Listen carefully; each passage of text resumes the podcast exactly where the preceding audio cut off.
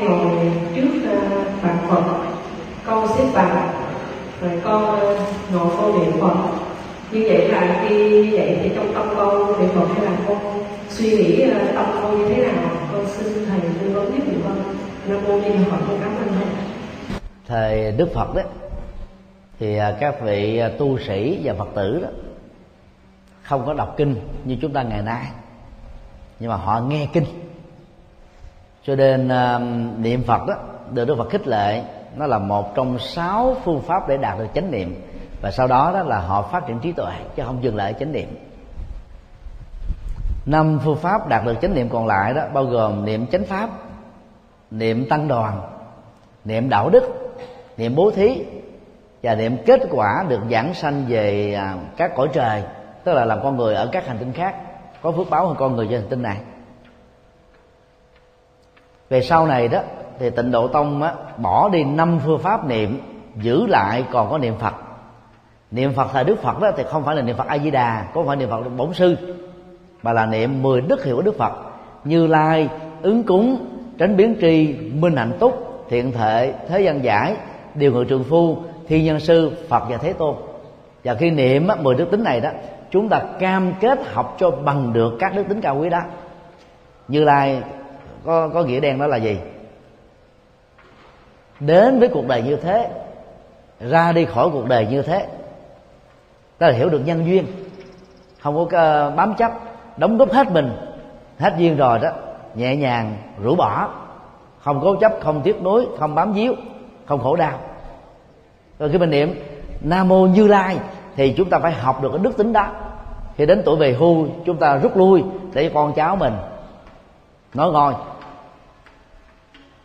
tạo điều kiện cho thế hệ khác kế thừa như là làng sống sau. Tiếp nối làng sống trước vậy.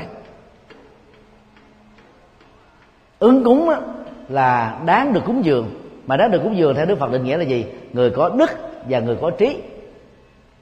Thế giờ mình học là niệm nam mô như lai ứng cúng, thì chúng ta phải học đức tính là phát triển đạo đức và phát triển trí tuệ để đáng được con cháu chúng ta cúng dường, tức là chăm sóc hiếu thảo, đền ơn rồi mọi người giúp đỡ mình.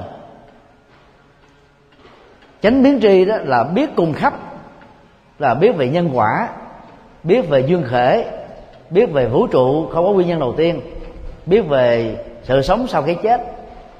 Chết không phải là hết. Những cái biết đó đó, nó sẽ giúp cho chúng ta ờ, là xây dựng thành một đời sống đạo đức chuẩn mực, hợp luật pháp, hợp lương tâm. Minh hạnh túc là trọn vẹn về trí tuệ và đức hạnh. Muốn có trí tuệ thì phải đọc kinh nhiều, thực tập thiền nhiều. Muốn có đức hạnh thì phải tuân thủ luật pháp nhiều và sống với đạo đức nhiều.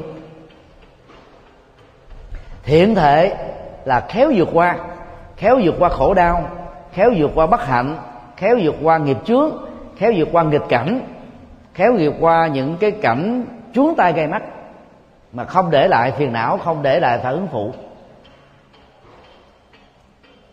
Điều ngự trượng phu là giáo dục được được những kẻ cứng đầu, hồi đầu. Là có những đứa con bất hiếu, phạm pháp, xấu xa, chúng ta phải cam kết giúp đỡ cho người đó trở thành người lương thiện. Đó là thiện thể. Mình có những thói quen xấu như là nghiện ngập, hút chích, rượu chè, cờ bạc lười biếng ham chơi à, thị phi nói xấu phá đám phải nỗ lực vượt qua. Thế gian giải là hiểu về cuộc đời hiểu về con người hiểu về xã hội hiểu về chính trị giáo dục văn hóa tôn giáo triết học hiểu nhiều thứ càng tốt. Nhờ hiểu về cuộc đời mới giáo hóa được cuộc đời.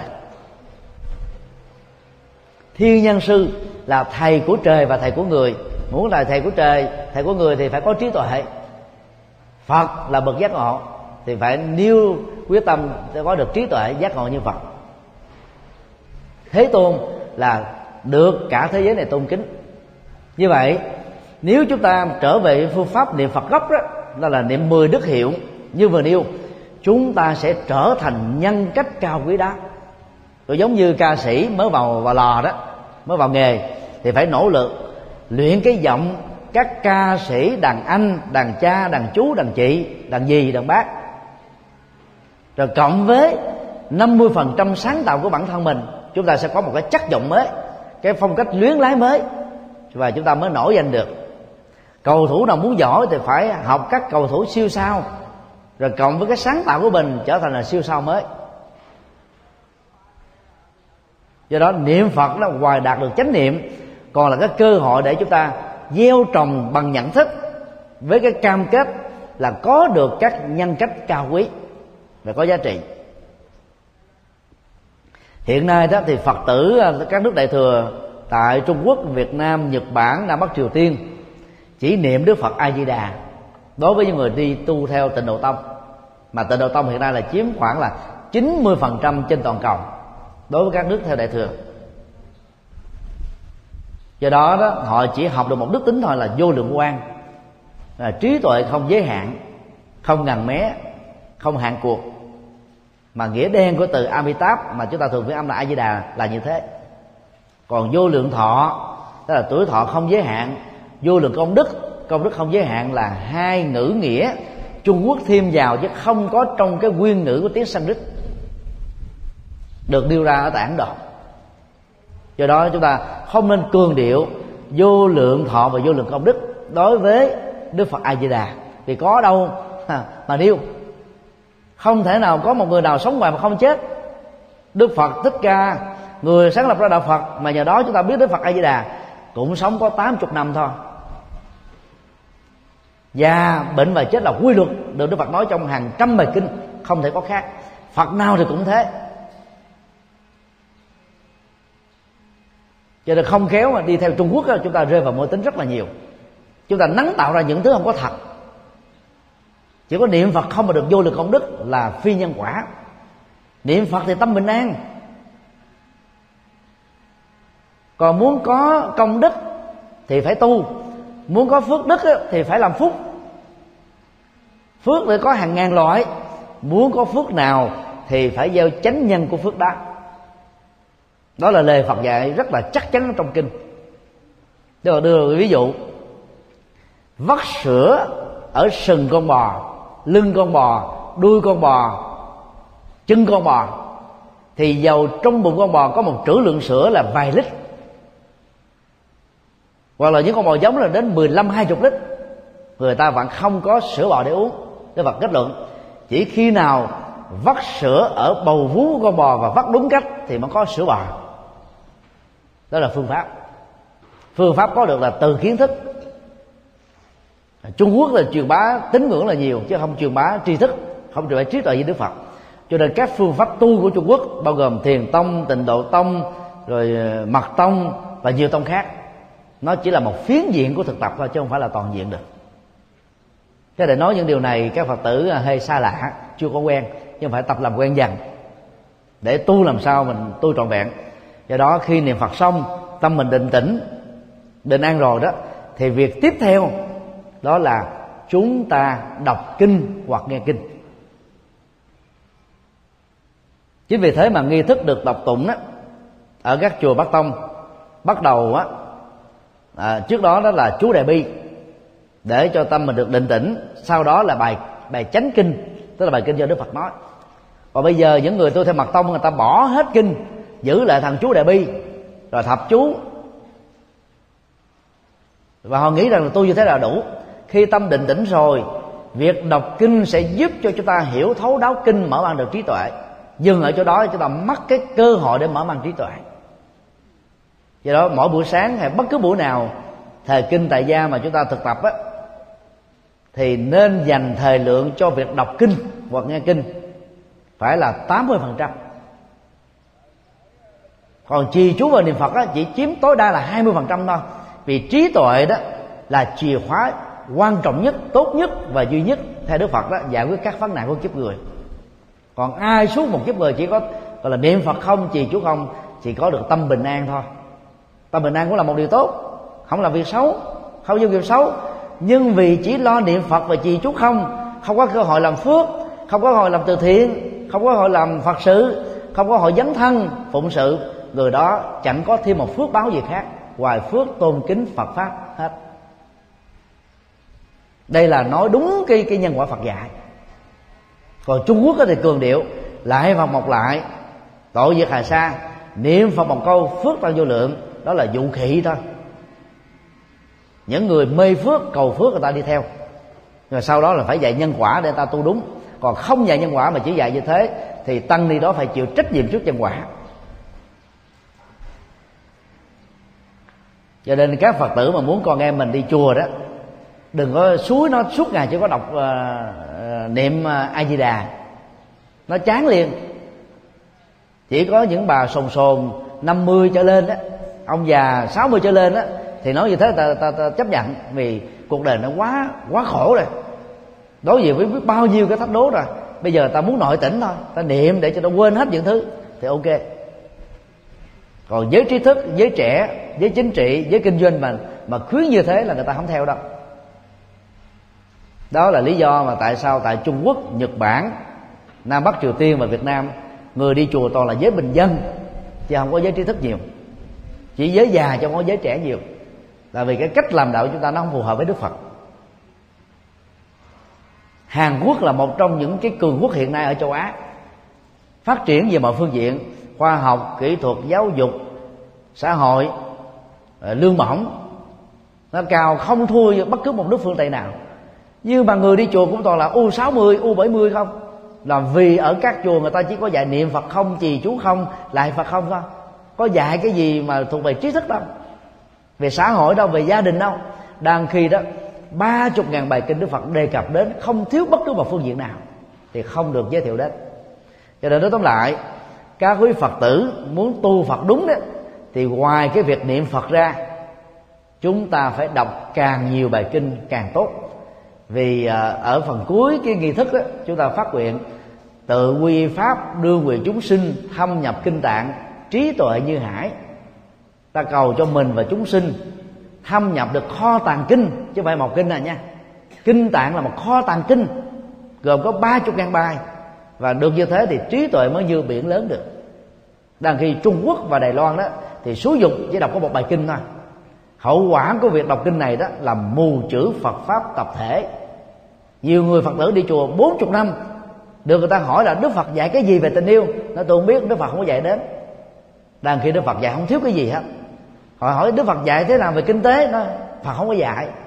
Thì có đọc cái kinh đó đâu mà mà biết từ chính trị, kinh tế, giáo dục, văn hóa, xã hội, gia đình, tình yêu, hôn nhân.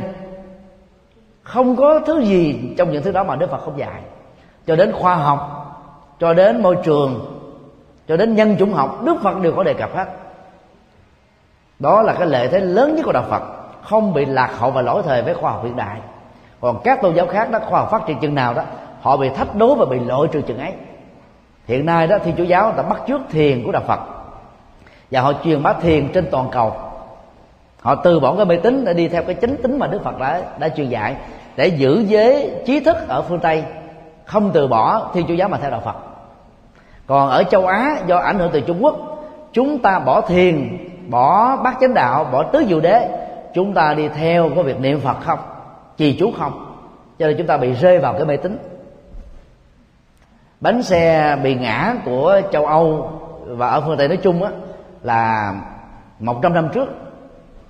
Năm chục năm nay họ quay trở lại với phương pháp à, tiến bộ của đức phật.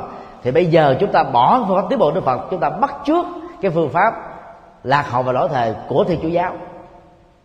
Và nếu điều này không được thay đổi đó trong một trăm năm tới theo dự đoán của chúng tôi đó Việt Nam á, sẽ không còn đến 50% theo đạo Phật.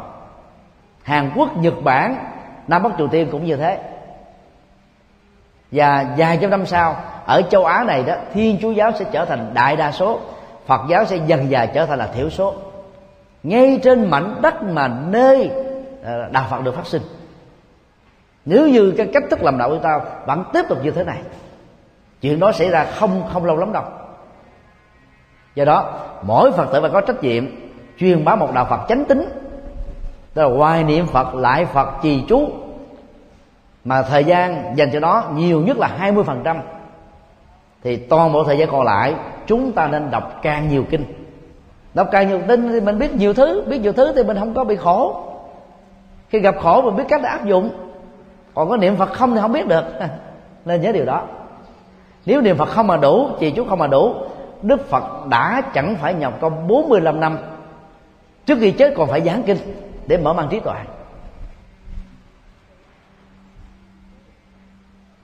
Do đó chúng tôi không khích lệ tụng kinh theo kiểu pháp môn. Tụng kinh pháp môn á, là suốt một đời người đó, chúng ta chỉ đọc nhiều nhất là ba bài kinh thôi. Còn á là 29.997 bài kinh còn lại chúng ta không mà, không biết đến. Mà không biết đến là sao tu được. Trong kinh A Di Đà không có dạy về cái nghệ thuật vượt qua lòng sân. Cũng không có dạy cái nghệ thuật để phát triển trí tuệ. Các bài kinh khác thì có trong kinh A Di Đà không dạy cái cách phát triển lòng từ bi như là bài kinh từ bi. Cho nên chúng ta phải đọc nhiều bài kinh để biết được nhiều thứ, phát triển được nhiều thứ và sở hữu được nhiều đức kính cầu quý do đó, nếu một ngày có một thời kinh, xin lỗi, một thời công phu trung bình là 60 phút mà chỉ có niệm phật không mà trì chú công là uổng ích vô cùng. Và do đó, các quý phật tử nên mạnh dạn điều chỉnh phải đọc, bữa nay kinh này, mai kinh kia, mốt kinh nọ. Còn nếu mà mình không có biết chữ, mắt yếu không đọc được thì nghe kinh. Bây giờ ở trên mạng á, kinh nó được âm thanh hóa không có thiếu. Chùa giác ngộ từ năm 2004 là đã âm thanh hóa đại thành kinh Phật giáo rồi.